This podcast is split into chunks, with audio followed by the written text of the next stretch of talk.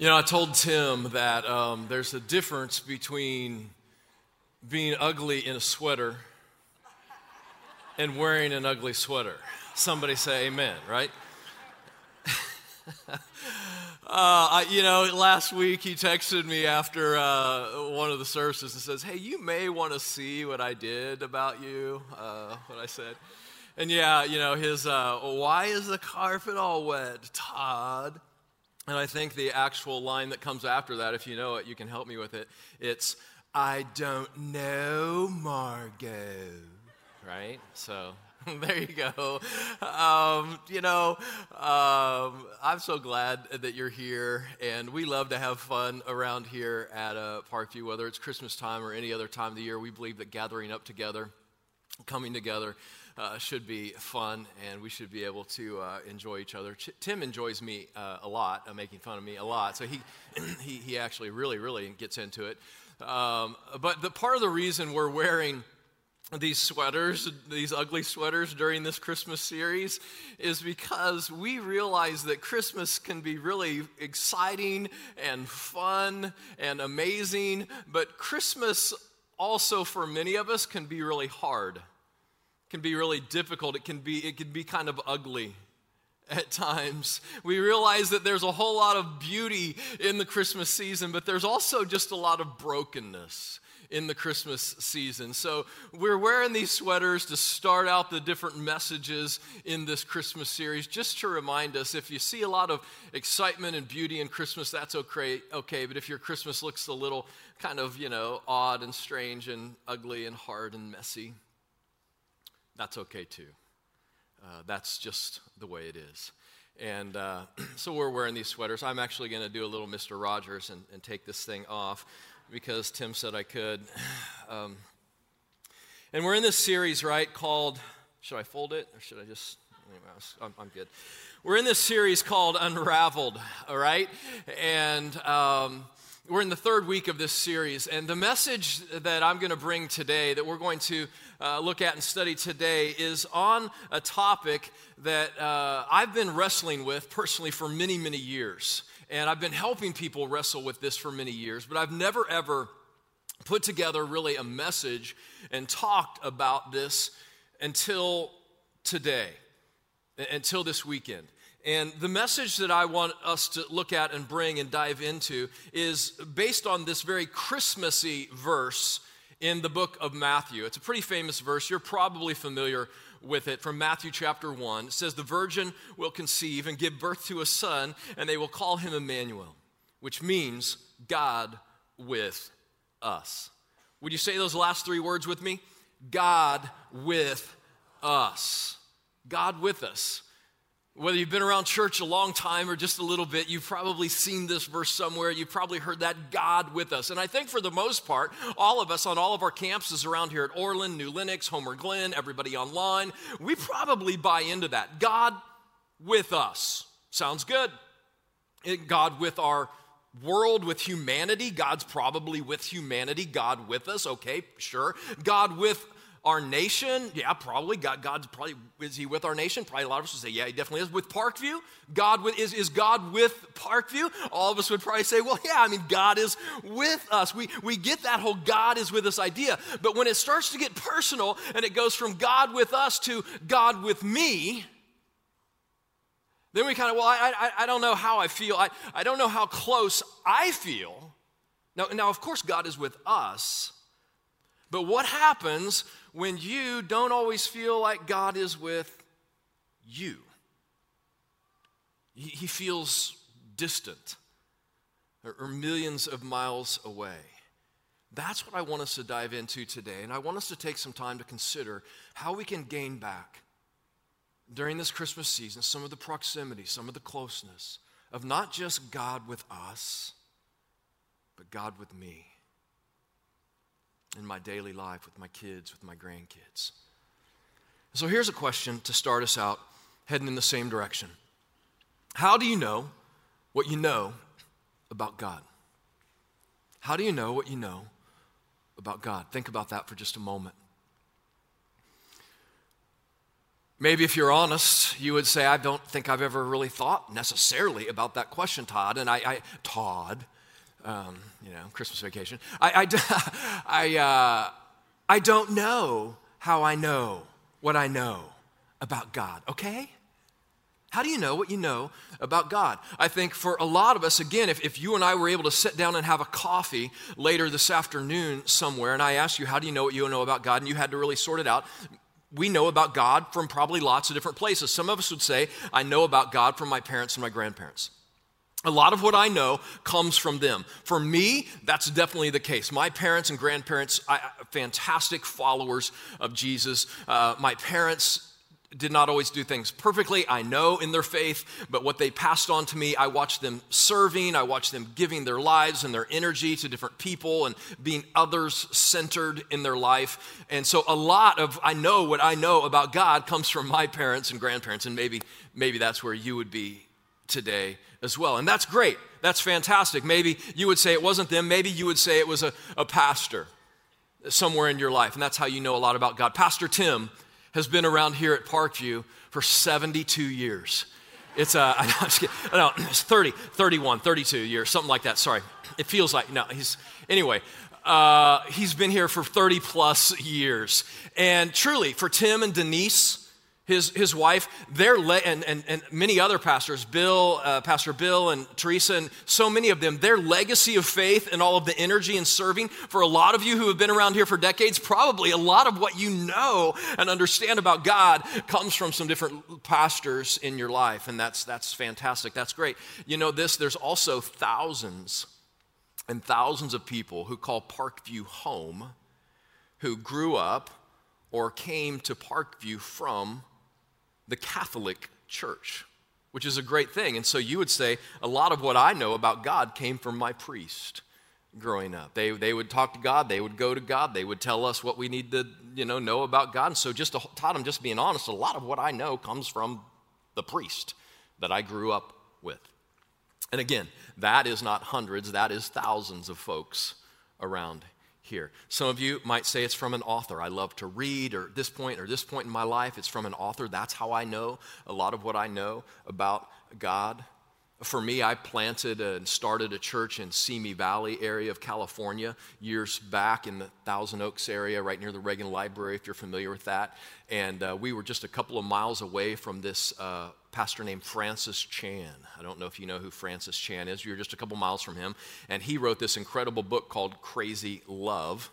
And millions of people got this book, and lots of people learned about who God was from Francis and this book crazy love. And listen, here's what I want you to know this is great. This is, this is fantastic. At some point in our lives, for, for most all of us, faith in God and what we know about God has been passed on to us by someone else. That's just kind of how it works. And if your faith has been passed on to you by your parents or grandparents or your pastor or your priest or your favorite author or something like that, that should be celebrated. That should absolutely be cherished in, in, your life. That's a good thing. But I'd go back to this question again. But how do you know what you know about God? For you personally. When we dig into the story of Christmas and we look at the story, we realize that a big part of the reason that Jesus came and was born into this world at Christmas time was to restore and to build the bridge for you and for me to be able to go to God directly and have that relationship, communication, proximity to God.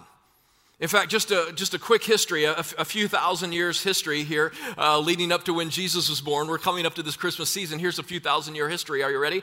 Uh, go all the way back in the beginning of the Bible to the book of Genesis. You have Adam and Eve, right? And Adam and Eve are created. God puts them in the garden. And I really believe if you asked Adam and Eve this question, how do you know what you know about God? Adam and Eve would have probably said, well, it, uh, we, we, uh, we walk with him, we, we hang out with God, we, we talk with God, we're close. He tells us not to eat things, right? It's, it's like we have this relationship, right? That's how we know what we know about God.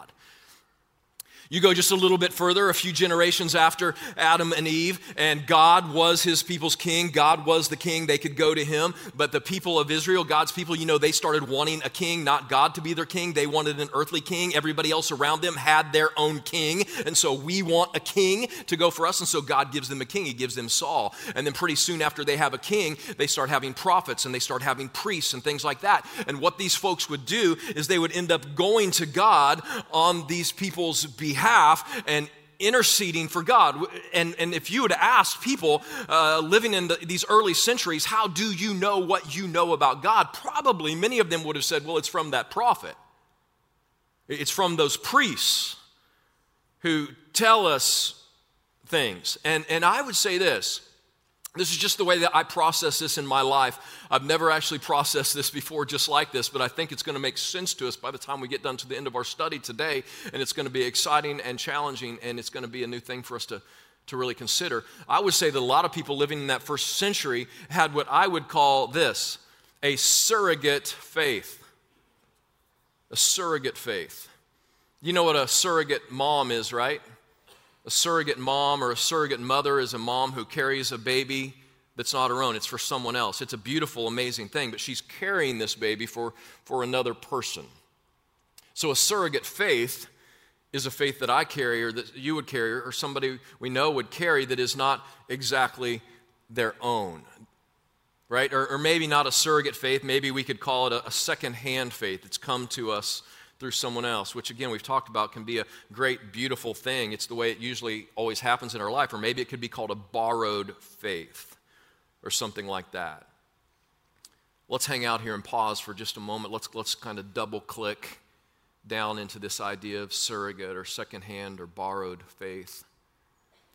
Let me ask you to think about this. Don't raise your hand or shout out or anything, but think about this. What is the biggest thing you have ever borrowed? What's the biggest thing you've ever borrowed from someone? For me, there's lots of things. But I probably, in my mind, I'd go back to when my wife and I, Renee, were first married. We were living in Indianapolis, Indiana, and we bought our first house. It was $61,000. We had a $391 mortgage, principal and interest, taxes and insurance. And I thought, this, we're never going to pay this. $391. This is insane. This will never happen. And uh, pretty much everything we had was secondhand. Maybe you've been there. In our house, all of our furniture, secondhand. Our beds, secondhand. Our TV, secondhand.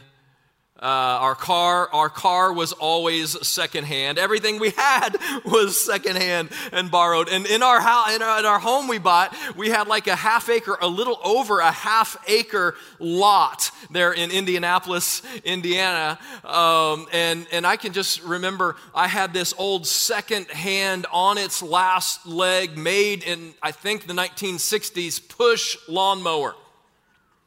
And I, it took me hours and hours and hours, and it didn't work. It didn't cut right. It didn't even really cut the lawn. And my neighbor, my neighbor was a, about 10 or 12 years ahead of me, and my neighbor had this incredible, beautiful, glorious, I could say, mower. Here's the kind of mower he had. He had this green John Deere that when I would see it, it would like, oh, you know, it was like the hallelujah chorus, and he let me borrow his mower for about two years. I think it's because he didn't want my yard sitting next to his yard in the way it was cut.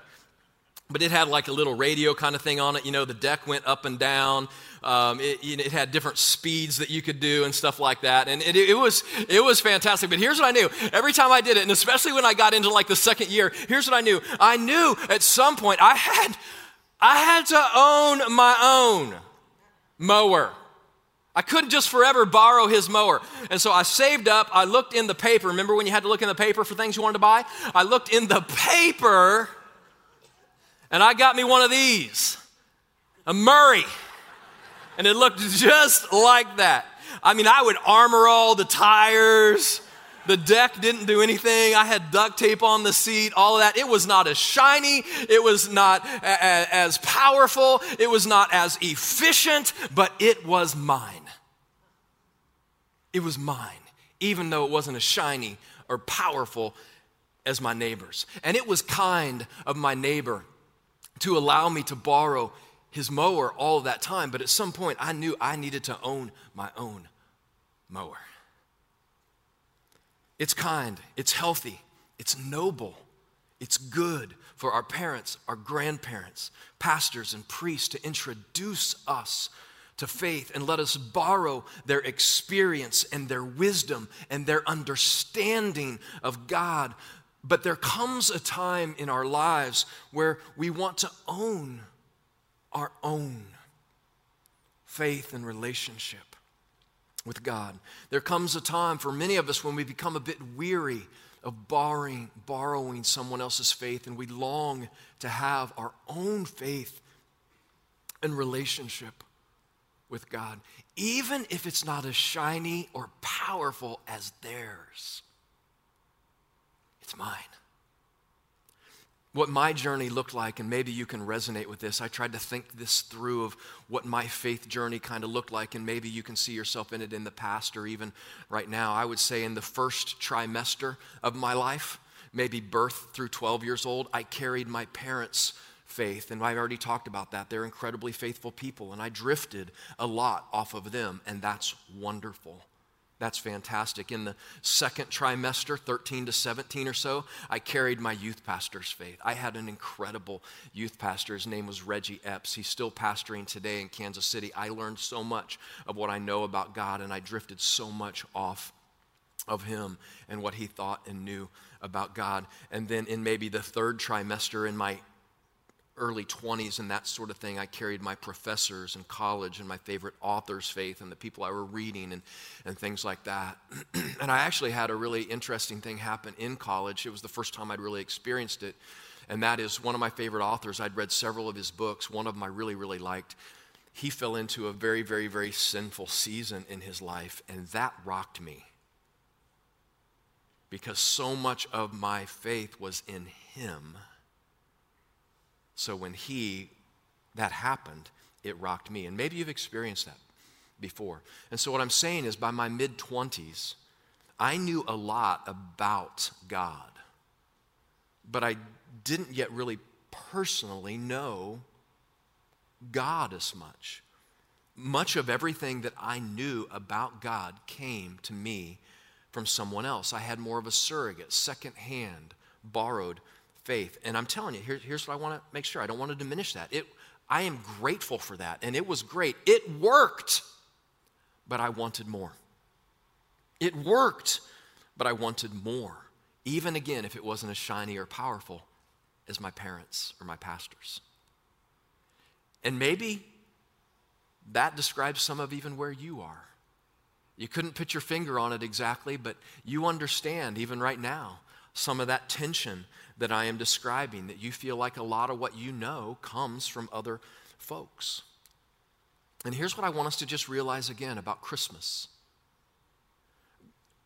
The story of Christmas is that Jesus makes a way for each of us to own our own faith in Him to our Father God in heaven. And listen, listen, you don't have to do this, but Jesus came so you could.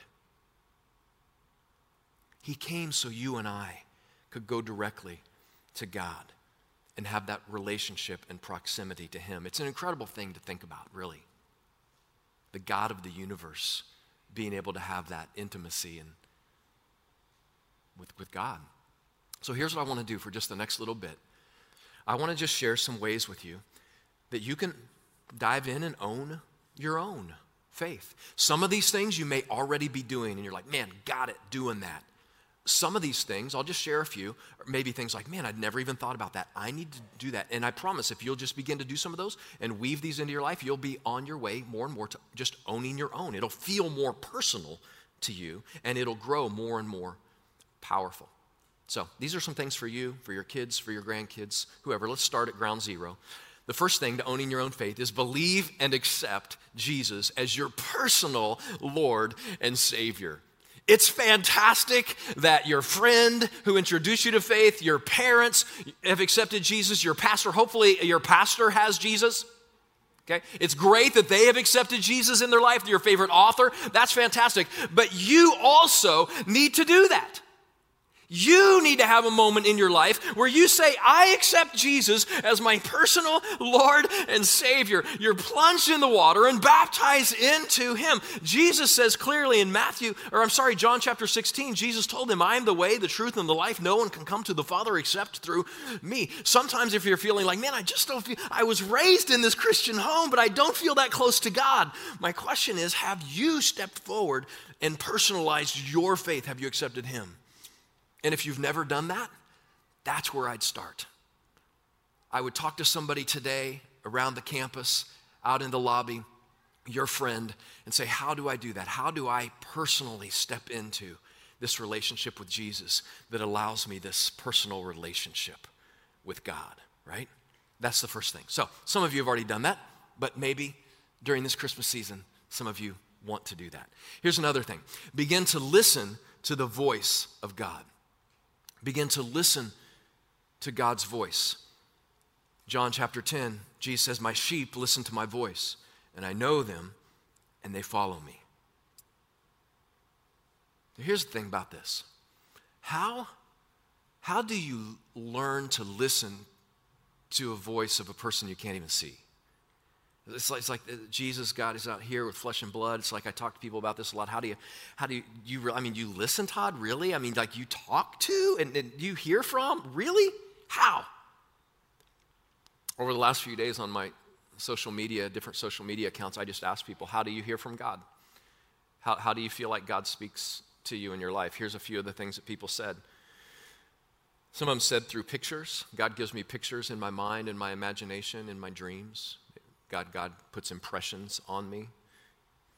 Some people said through my family. God speaks to me through my family. Some people said through friends. Some people said God actually speaks to me through strangers. I've had God speak to me through a complete stranger. Some even said that that would maybe be an angel, that that, that could be an angel. Some people believe, maybe you believe that God spoke to you through an angel. An angel doesn't always, you know, it doesn't always. An angel is just a messenger. That's what the word angel means, messenger. It doesn't have to be the person in the white robe and the wings. You're like, oh, definitely an angel right there. I just saw him. I mean, hello, thank you all. Listen, a lot of times, if, if, if, it happened like that, it would be fantastic, but it doesn't. A lot of times, it's just a stranger who comes up to you in Starbucks, right? From my experience personally, a lot of times God speaks to me through just impressions on my heart. A lot of people said God would speak to me through the time I spend in the Bible and, and, and reading uh, the Bible, and I think that's huge. If you're wondering how you can hear from God and how God speaks to you, I would say spend some time in the Bible. Look at what this verse says in 2 Timothy. This is in the New Living Translation. It says, The whole Bible was given to us by inspiration from God and is useful to teach us what is true and make us realize what is wrong in our lives. It straightens us out and helps us to do what is right. The Bible helps us to understand God and, and to learn how God is speaking to us. And so here's another thing. Here's another thing. If you're thinking about how I come closer to God, it's not just listening to his voice, it's not just accepting Jesus into your life as your personal Savior, but it's beginning to read and listen to the Bible on your own. Spending just some time in the Bible, reading it or listening to it on your own. It's, it's, it's great that we come together on the weekend like this and we study the Bible together and we pull apart verses and we put them on the screen and that sort of thing. That's fantastic. We're called to come together and to learn and to grow and to study. We are called to do that. But consider if that's the only time we do that, how hard that actually makes it to be healthy and to grow. If the only time we really spend time listening and studying God's Word is on like a Sunday morning. In fact, maybe to uh, think about that and imagine it, let's think about the Bible being our spiritual food, just like we have regular food in our lives. And let's just go with me on this for a moment. Let's say that next weekend, for the next couple weekends leading into the new year, on, on all of our campuses, Orland Park, Homer Glen, New Lenox, when you come in out in the lobby, there is a huge smorgasbord of food. I mean, it, it is massive. There's, there's a huge dessert table uh, over there. Uh, there's, there's a bread, there's a whole area with bread. Okay? Some of you are like, there you go. fresh baked bread right there. There's, a, there's an Italian place over there. There's a whole uh, taco bar, Mexican place. There's, of course, we're in Chicago. There's a, there's a pizza area, you know, with all of our, all of our favorites. Of course, the, the, there's a huge beggars section. Um, and so, just, there's food everywhere, okay? And so you come in, and here's the thing it's all free. You come to Parkview, you're part of this place, it's just free. You, you can have whatever you want, all of what you want. You can bring your friends, doesn't matter. You can have everything you want. But here's the catch. Here's the catch. If you decide to eat any of that, you can't eat again till next Sunday. No eating again. You can have whatever you want, but no eating again until next week. How, how would that work? Does that, does that make sense? I mean, you would, you would by, by, Sunday, by tonight, you would be upset. You would be irritable, right? right? You would be angry. Here's the thing you would be physically malnourished. Right? And so I just think through that in your life, but also in mine. I spend time reading this and studying this to, to preach and share with people, but still for me, listen, listen, I struggle in this. Just what if, what if we only read and study the Bible one day a week, and which is awesome and fantastic, but, but how, what does that do spiritually? How, can, how are we spiritually not well nourished? And so I would say begin to read and listen to the Bible on your own on a regular basis. And then when you do that, just begin to write down what you read. When you're reading the Bible, what do I do? Do I just read it and then I'm done? How do I, how do I listen to God? How do I get closer to God? I've read the Bible, but here, when you're done reading it, even if it's just a few verses or one chapter, then just begin to write down what you're reading or listening to in the Bible. And I know some of you right now are saying, okay, he's, I know what he's doing. He's, he's talking about journaling again. He's just he's doing the journaling thing. And some of you love journaling. Some of you, as soon as I said that, you know, you're already thinking about going to Target after this, and you're getting the colored pens and the stickers and the notebooks and all that kind of stuff. You're ready to go. And, and so others of you are going, really seriously journaling? I'm not doing it. I'm not. Here's the thing. Here's the thing. Journaling, writing down what you read in the Bible, writing down these things and impressions from God is just keeping track of what God is doing, the movements of God in your life. And if you like to write, write a lot. If you don't like to write much, write just a little bit, but begin to keep track of what God is doing in your life. And I promise you, you will feel closer. You will feel closer to God. How much stronger do you think you would be in 2022 if you had just kept track each day or each week of the movements and the activity of God in your life during all of 2021? Sometimes for me, the only way I can know that God hasn't lost his voice in my life is to go back and look at how he has moved. And I go, oh, yeah, God is with me. Of course, he's with us, but he's also with me. And sometimes I have to go back and look at it to remember that he really is. So just begin to write down what you read and what you listen to in the Bible. And then for the sake of today, here's the last thing I would say, and that is just begin begin to serve, begin to dive in, begin to step up and step out and put that faith that you want to have and you want to be your own, put it into action. I know this may sound self serving because we're always talking about needing people to serve around here at Parkview, but it's not self serving. This is, this, this is, of course, one of the greatest ways to actually feel close to God. And we have all of these Christmas Eve services coming up, and I encourage you to invite someone to come, to bring someone with you, right? To, to have this ticket and, and say, set right beside me. But I also invite you to sign up and, and to dive in and, and to serve in God's kingdom and see, see what that does to your heart and your faith and how you feel. It's incredible. Here, I can tell you that because it happens for me. Here's, here's a picture of me just a few days ago um, this week. I, uh, I'm, I'm, the one on the right. Um, I signed up to, I'm just going to shoot straight with you about serving, okay? I signed up to serve a few weeks ago in a live nativity scene. at church, okay? And so I thought it would be great. You know, usually when you get all excited to sign up to serve, which happened to me at church, and you know, you're like, I'm gonna do it, I'm gonna do what Todd said, I'm gonna serve, it's gonna be amazing. You can get really amped up at church to serve, and I was amped up to be a shepherd. I'm a shepherd in scene nine. Okay, it's a live nativity. There's nine different scenes that people come to. I was the adult shepherd, so I was in charge of Pongo, this cow, and also three other sheep, and also a couple of donkeys okay and i had i had the night the evening shift from 7 to 10 or 10.30 and i'll just be honest with you i was fired up to do it but then when wednesday came around i'm sitting there it's been dark for several hours we've already eaten dinner and all i i was thinking all i want to do is just like be on the couch with netflix and my wife i don't want to go be a shepherd i don't want to dress up i don't want to be i don't want to be near a cow i don't want to smell like a cow I have allergies. I have allergies. I don't need to be around that, right? And that's probably how you will feel. You'll feel excited to sign up, and then the time comes for the morning or afternoon or evening to serve, and you're going to be like, oh, crud, man, I signed up to serve. I got to go work with the little ones, or I got to go greet. And you're going to feel the same way I did. And then I did it. And by the time I was sitting in my car at 10:30, 10:45 at night, had taken off all the shepherd's stuff and seen hundreds and hundreds of cars and people walk through. It's hard to describe as I was sitting in my car by myself how close I felt to God. He felt like he was right there in my car with me. It's like, man, that's, it was mine. I stepped out, I did it. And I'm just telling you, if you want to take that step into owning your own, one of the best ways is to jump in step up and step out and serve somewhere. When the day comes, you won't want to do it, but by the time you're done, you'll be glad you did. It's the way it usually works. So, a few closing thoughts on this. A few closing thoughts, and we'll pray and sing together and head out into this exciting week. This idea of surrogate, secondhand, borrowed faith isn't anything new. It's been going on for centuries.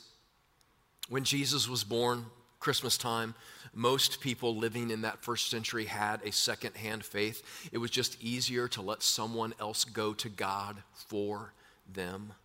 And so they would hear from God from these prophets, these priests, what they needed to do. And the thing was, that wasn't working super well from God's perspective.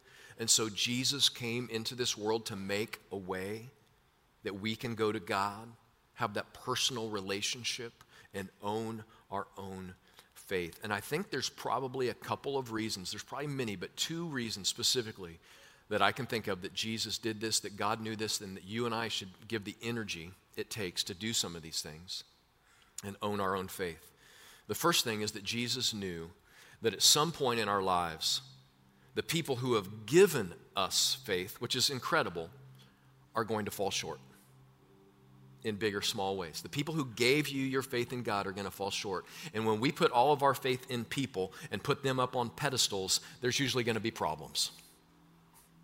And God knew you're going you're to need to have a faith in me who was never going to fail you, who's never going to let you down, who is, who is always going to be there rather than some other just really good person in your life. And another reason I think Jesus knew that this was important and God knew that this was important is because at some time in your life, I promise you this is true of you. At some point in your life, God is going to have wisdom for you. God is going to have guidance for you that your parents don't know, that your pastor, I don't know, that your friends, that your favorite author don't know. So, how will you know what God wants you to know if everything you know about God comes from someone else? We need to begin that journey, if we haven't already, of learning how to hear from God. And Jesus knew it would be important for us to be able to hear from God personally and own our own faith. If you've been taking notes today, you have a lot of this written down. If you haven't, maybe you can just write this down or you can take a picture of it. Here's the things that we talked through. Maybe just take a picture of that. Believe and accept Jesus as your personal Lord and Savior. That'd be a first step. Begin to listen to the voice of God. There's lots of ways to do that. Begin to read and listen to the Bible on your own. Spend some time tomorrow or Tuesday or Wednesday just reading a little bit on your own. Then, whatever it is you read, begin to write that down. What you listen to or what you read. Just if you like to write, write a lot. If you don't, write a little. And then dive in and begin to serve. Step up and step out and just see how close and how real God and His kingdom feel. All of these things and owning your own faith, listen, listen, this won't happen overnight, but it can happen over time. It can happen over time. Let's pray together. God, thanks for today. Thanks for this weekend. Thanks for this season that we're in, as exciting as it is, but also as ugly and messy as it can be. God, we, we need, no matter whether we're on cloud nine or whether we feel we are distant, distant, we, we need to be able to hear from you. And God, I thank you for sending your son Jesus into this world to make a way for us to have a personal relationship, proximity with you. God, I pray today that you would just stir each of our hearts in different ways and you would help us to want to want you more. Step up and step out into that reality. Thank you for this time to study and sing thank you for being our Lord. It's in Jesus' name we pray. And everyone says, Amen.